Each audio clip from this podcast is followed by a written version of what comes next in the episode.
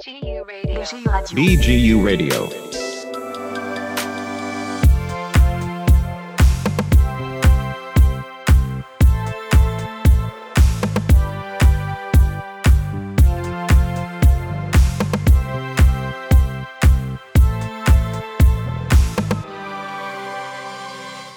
הבאים וברוכות הבאות לסדרת הפודקאסטים החדשה של המחלקה לפוליטיקה וממשל באוניברסיטת בן גוריון בנגב.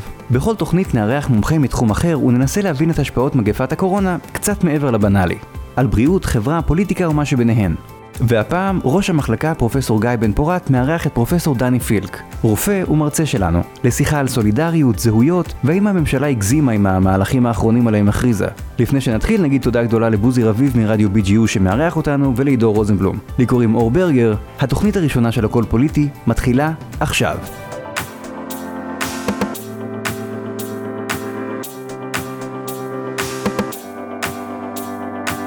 טוב, דני, אני בימים האחרונים, שני המושגים שאני שומע כל הזמן זה מצב החירום, state of emergency, ודוקטרינת ההלם של נעמי קליין.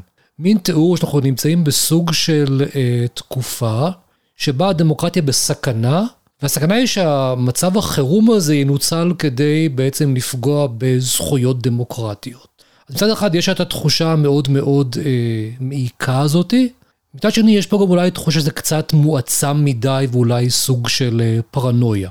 איפה אתה בתוך הדיון הזה? תראה, אני בדיון הזה בתפיסה שאני לא מאמין בתיאוריות קונספירציה. אה, אני, תיאוריית השוק של נעמי קליין נראית לי די כתיאוריית קונספירציה, כן? מה גם שיש שם ערבוביה המקרה הראשון שהיא נותנת זה המקרה של צ'ילה של פינושה. עכשיו שם זה ברור, שם יש הפיכה צבאית שבאמת באה להחליף ממשלה סוציאליסטית, דמוקרטית, בממשלה שמאמצת את התורה הכלכלית של שיקגו ושל מילטון פרידמן כיועץ כלכלי. עכשיו, האם זה אומר שכל משבר אה, הופך לדרך כדי להפוך את המדינה לדיקטטורה או לאיזה ניאו-ליברליזם אה, מטורף, אני חושב שזה תלוי בקונטקסט הפוליטי. תיקחו למשל את מה שקורה בעולם כרגע. קודם כל אני חושב שדווקא אחד המסקנות הברורות של מה שקורה בעולם, שבהתמודדות עם קורונה, מדינות חזקות הן הרבה, מדינות uh, מתפקדות, לא חזקות, מדינות מתפקדות, מדינות עם מערכת מדינתית מתפקדת, הן הרבה יותר יעילות מאשר השוק הפרטי. Uh, אבל גם הטענה שכאילו זה נכון, אצלנו פקידי האוצר בממשלה שהיא ממשלה ניאו-ליברלית, הן מבקשות, אה, למשל, להוציא אה, עשרות אלפי, לא, אם לא מאות אלפי עובדים לחופשה ללא תשלום. אבל התגובה של ממשלות אחרות היא שונה לגמרי. בספרד שיש ממשלה שהיא שיתוף של סוציאליסטים ופודמוס, יוזמת סדרה של צעדים, אה, על חשבון כמובן הגדלת הגירעון, כדי לשמר את המצב הכלכלי של העובדים.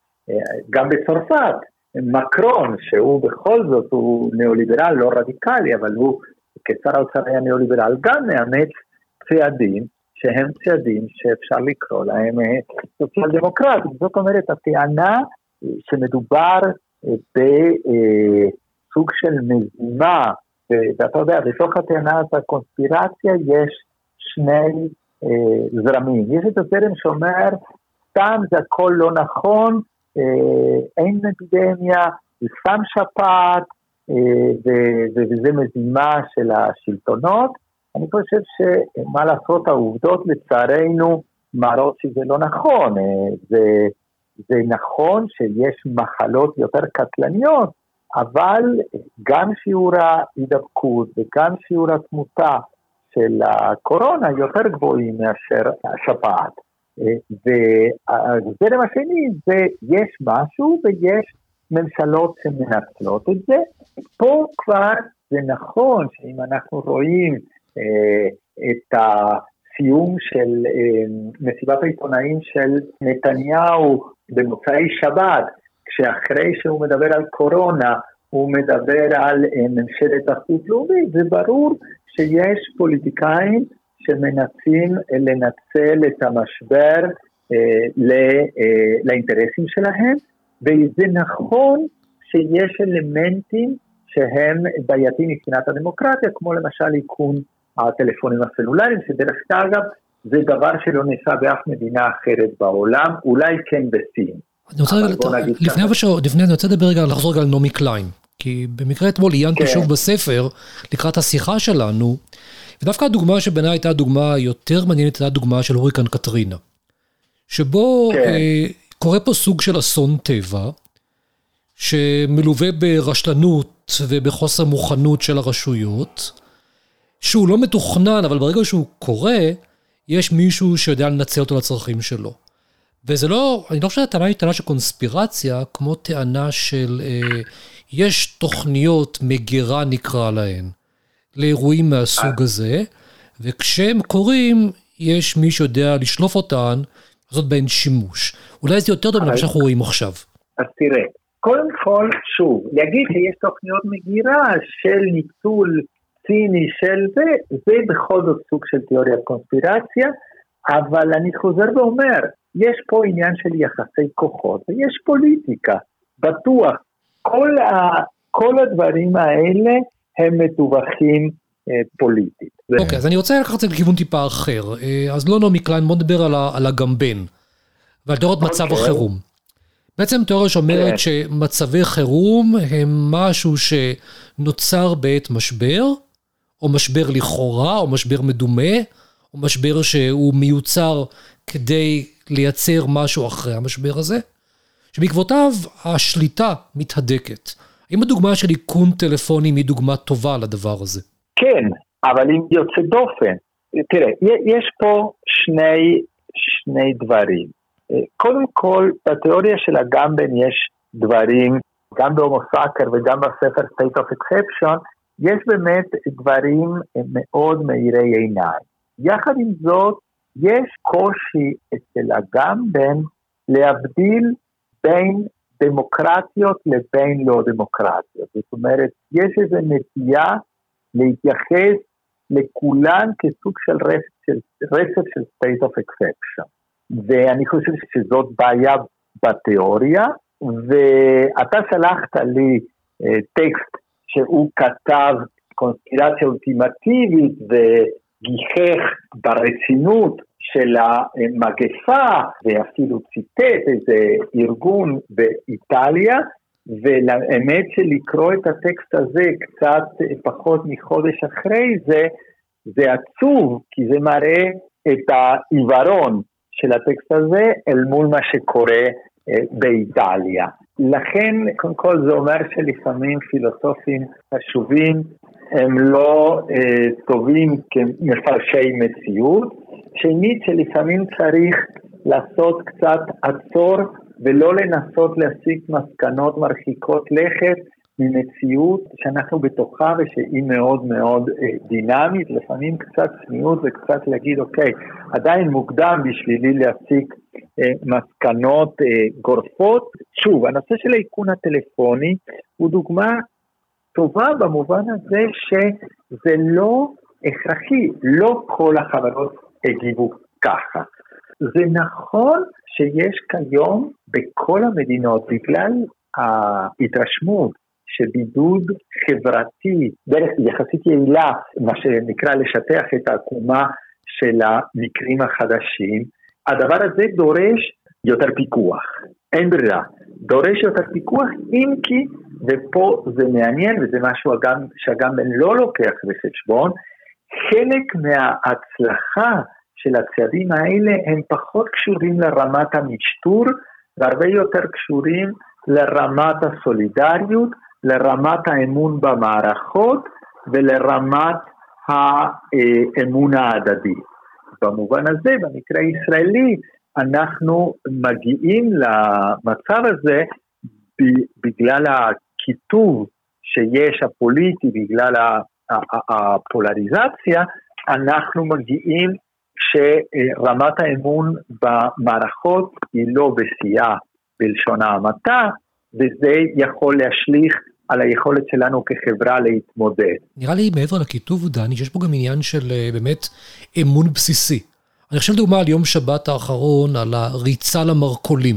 שבעצם הממסד אומר, אין מה לדאוג, יהיה מזון לכולם, והתגובה היא בדיוק הפוכה. כולם רצים למרכולים. אני התרשמתי, אני התרשמתי, קודם כל, אה, נכון, אבל דרך אגב, זו תופעה שראו בהמון מהמדינות, אבל נכון, בישראל יש כבר מזה שנים ירידה משמעותית של רמת האמון במערכות השלטוניות. אני חושב שבשנים האחרונות זה נעשה עוד יותר אה, חמור, אבל אפרופו הנושא של המרכוליות, אני חושב שדווקא כשבמוצאי שבת נאמר בצורה מאוד ברורה על ידי כל הגורמים שיש מספיק אה, מלאי, אה, ביום ראשון דווקא הדברים נרגעו. ההיסטריה הייתה שישי שבת, וההיסטריה הייתה שישי שבת בגלל שהתקשורת התחילה כאילו להזרים מין מידע שעוד לא הוכח, והיה פער של יומיים בין הידיעות לגבי השבתה אפשרית של, השבתה מוחלטת של המשק, לבין מסיבת העיתונאים. ויכול להיות שאם היו עושים את מסיבת העיתונאים בשישי בצהריים ולא היו הדלפות בתקשורת, אה, הדברים היו נראים אחרת. יש פה שאלה אולי יותר רחבה פילוסופית, אם תרצה, של הפרט מול, מול החברה. כל המגבלות שהן בעצם מוטלות פה היום, על התנועה, אולי על המעקב אחרי התנועה, כל זה בעצם שם את השאלה של אה, איפה נגמרות זכויות הפרט, ואיך מגינים על הקולקטיב. זאת אומרת, זו בעיה שהיא חוזרת, אבל פה יש לנו איזשהו משהו יותר, אם נרצה, עמוק, חזק, אה, מהדהד, של השאלה של אה, איך אנחנו מאזנים בין שני הדברים האלה.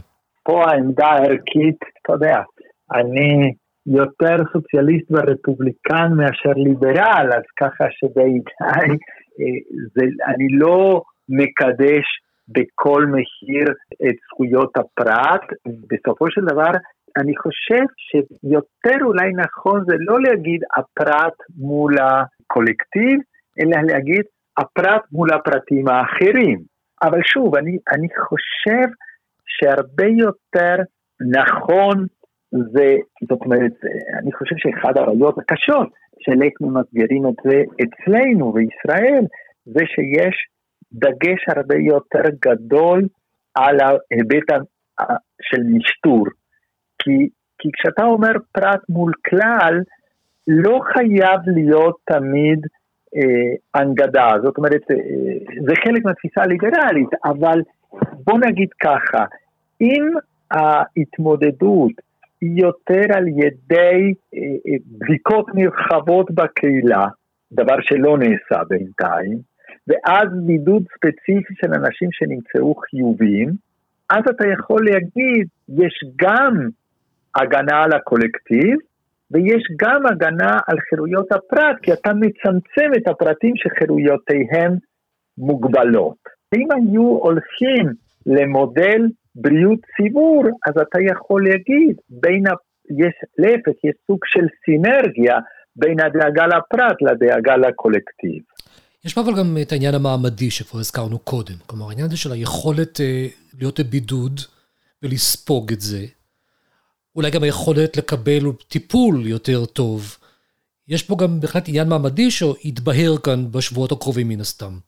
לגמרי, ו- ויש עוד משהו ש- שעוד לא אמרנו, הרי ידוע שיש קשר בין תמותה לבין מחלות קודמות.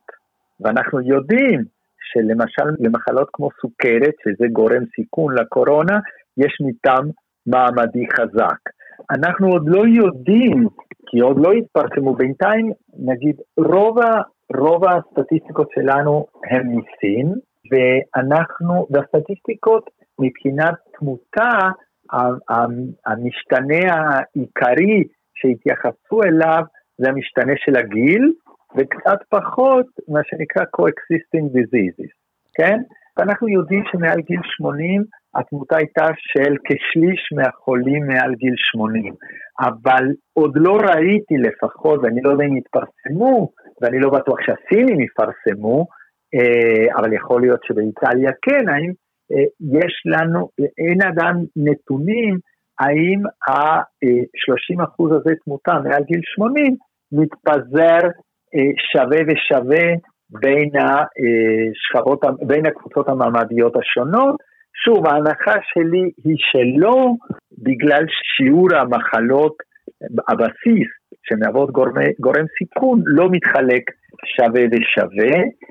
היה מאמר מאוד מעניין של אוון ג'ונסון בגרדיאן לפני כמה ימים בהקשר הזה.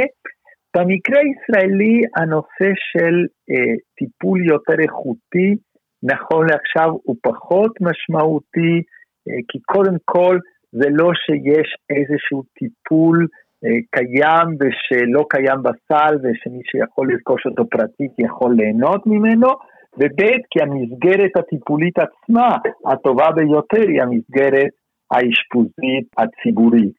אלא אם היא תקרוס מתישהו, ואז אולי יבצעו את הפרטיות. כן, אבל אם היא תקרוס, מה שקורה זה מערך הטיפול נמרץ, והמסה הגדולה של אה, טיפול נמרץ קיים במערכת הציבורית. זה, זה לא איזה ניתוח אלקטיבי שאתה יכול לעשות בלי להמתין תור, או איזה התייעצות עם רופא אה, פרטי. מה שאמרת קודם, וזה לגמרי נכון, זה שהמחיר הכלכלי שקבוצות שונות משלמות הוא שונה לגמרי, וגם, אתה יודע, השוליים שיש לקבוצות השונות להתמודד עם זה שונות לחלוטין. דרך אגב, תראה באוניברסיטה אצלנו שעובדות הניקיון, אחוז מאוד משמעותי בתוכן, הוצאו לחופשה ללא אה, תשלום, כשאנחנו, העובדים היותר פריבילגיים, ממשיכים לקבל את השכר המלא שלנו. לגמרי. אבל יש פה גם השפעות מן הסתם חברתיות, כי בזה שאותם אה, עובדים מוחלשים לא מתנהגים על פי הכללים מכיוון שהם לא יכולים, זה בסוף ישפיע על כולנו. כלומר, יש פה איזה מין הפוך על הפוך פה, שבסוף יש כן צורך בסולידריות, אה, והניאו-ליברליזם לא נותן פתרון לבעיה שאנחנו מציגים פה. לגמרי, ולכן אני חושב שאם כבר הייתי צריך להוציא מישהו לחופשה ללא תשלום, הייתי מוציא, מוציא לחופשה ללא תשלום את פקידי האוצר. שלוחצים להוציא את חצי משק לחופשה ללא תשלום. כן. אני רוצה לחזור רגע עוד פעם לדיון קודם לגבי האמצעים המיוחדים. העניין של אמצעי החירום והביג דאטה שנוצר פה, שבעצם מעקב אחרי עשרות אלפי אנשים, אולי אפילו יותר מזה, והתנועות שלהם, הנתונים האלה, מה יקרה איתם? זה משהו שאחרי זה ישתמש בו לדברים אחרים? יעלימו את זה? מה הצפי לדברים כאלה אנחנו יודעים דברים במקומות אחרים בעולם? אבל לביג דאטה על כולנו לא צריך לחכות למצבי חירום, כן? קודם כל יש את הביג דאטה שיש לחברות ההייטק הגדולות, לגוגל, לפייסבוק, אבל דיון שקיים אצלנו אה, וקיים עוד לפני זה, זה הביג דאטה בתחום הרפואה, כן? דווקא בגלל שיש לנו מערכת ציבורית טובה ויש לנו גם אה, מימד הטכנולוגי וה-communication, כן, של, ה, של המערכת מאוד מאוד אה, מתקדם. יש בישראל מאגר נתונים מאוד מאוד עשיר שיכול לשמש למחקר גם לגבי מדיניות בריאות, גם לחברות תרופות וכולי, ויש דיון נוקב לגבי מה קורה. עכשיו, משרד הבריאות הוציא הנחיות דווקא די מספקות ברמה של ההגנה על הפרט ועל הפרטיות והנוס... והעניין של לתת אישור כדי שהנתונים שלי, שלך, של כולנו, ישמשו מישהו אחר למחקר, אבל הוא לא נתן בכלל את הדעת לגבי הבעלות ומי נהנה מהנתונים האלה. הרי לנתונים האלה פוטנציאל כלכלי אדיר. הרשות להתחדשות רואה סוג של משאב, נתניהו כבר אמר אה, שהוא חושב שזה כמובן שייך לשוק הפרטי, אבל אלה נתונים שהם שייכים לכולנו בשני מובנים. קודם כל, הופקו במימון ציבורי, והם של כולנו, כי הם הנתונים, זה מאגר נתונים שערכו בהיותו מאגר, וזה מורכב מהנתונים של כולנו. אז אה, אני חושב ששוב, יש פחות אה, בעיה כיום, זה, זאת אומרת, יש איזו נטייה לשים את הדגש בעיקר על הקטע של פרטיות, של זכויות הפרט, של חירויות הפרט, והרבה פחות מודעות להיבטים הכלכליים-מעמדיים של הנושא. גם פה אני חושב שהבעיה הגדולה היא פחות החדירה לפרטיות, והרבה יותר העובדה שקבוצה קטנה של אנשים יכולים לעשות מיליארדים ממשאבים ששייכים לכולם. אני רוצה לסיכום לך איזו מחשבה משותפת פה. אנחנו מדברים הרבה בעשור האחרון על אה, סוף עידן המדינה וגלובליזציה. אנחנו רואים פה בעצם בשבועיים האחרונים גם התחזקות לאומיות נוספת למה שראינו בעבר, גם יותר תפקיד למדינה, גם אולי נסיגם של הגלובליזציה, במובן של סגירת גבולות, ואני תוהה פה לאן כל זה הולך. כלומר, יש כאן יותר מקום למדינה, יש כאן יותר לאומיות שאולי היא מתבדלת ואגרסיבית, אבל גם פוטנציאל אולי לסולידריות שהיא קודם כל בתוך המדינה, אותם מוסדות שאולי יחזרו להיות רלוונטיים כמו מערכות בריאות, אבל אולי גם בין מדינות, כי בסוף המגפה הזאת היא, היא, היא לא רואה גבולות. בתוך כל הסיפור הזה, איפה אנחנו עומדים ביחסים של מדינה ויחסים בינלאומיים? זו שאלה שבעיניי היא תהיה מרכזית בזמן הקרוב. אתה צודק לגמרי, זאת אומרת, יש פה סוג של פרשת דרכים, זאת אומרת, הווירוס הזה מראה מצד אחד את הסכנות של הגלובליזציה, כן, כי חלק מההתפשטות המהירה היא קשורה לזה שאנשים נוסעים בצורה כל כך אה, תדירה, ושלאנשים מסוימים אין כל כך גבולות. מצד שני, זה גם יוצר, מראה את הפוטנציאל של שיתופי הפעולה.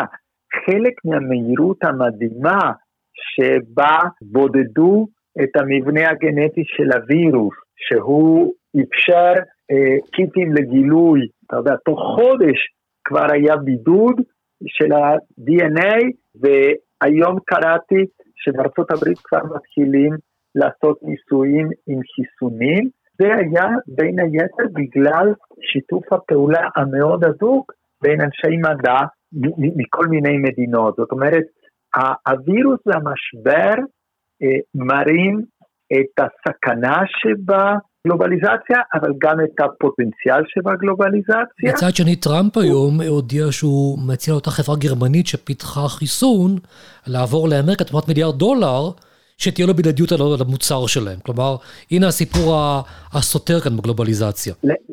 לגמרי, לא, לא, אז, אז לכן, ואתה אמרת, יש דיאלקטיקה בין ההיבטים הטובים והרעים, נגיד, של הגלובליזציה, ויש גם דיאלקטיקה בין ההיבטים הטובים, הטובים והרעים של המדינה.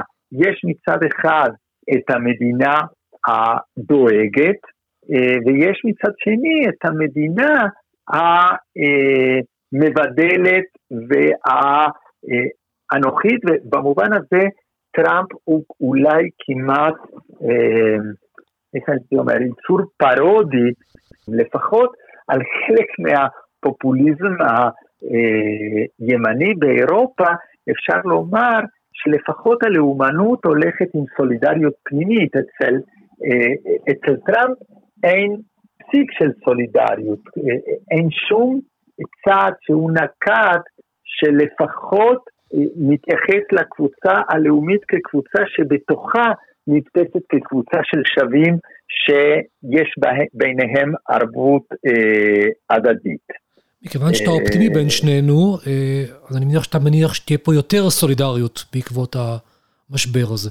אה, אמרתי לך, גנדן התבטא ואמר אה, דברים שעכשיו אני בטח אומר, הוא היה רוצה למחוק כל זכר של מה שהוא כתב, אז אני לא רוצה שבעוד חצי שנה להיות באותו מקום. אני רק אומר שלפחות אפשר לומר שהמשבר של הקורונה מוכיח שחלק מהנחות היסוד שהניאו-ליברליזם פמפן כסוג של אמיתות אקסיומטיות הן לא נכונות. ואת זה הקלטנו. זה בסדר, על זה אני אעמוד גם בעוד שישה חודשים. תודה, דני. תודה לכם. BGU Radio.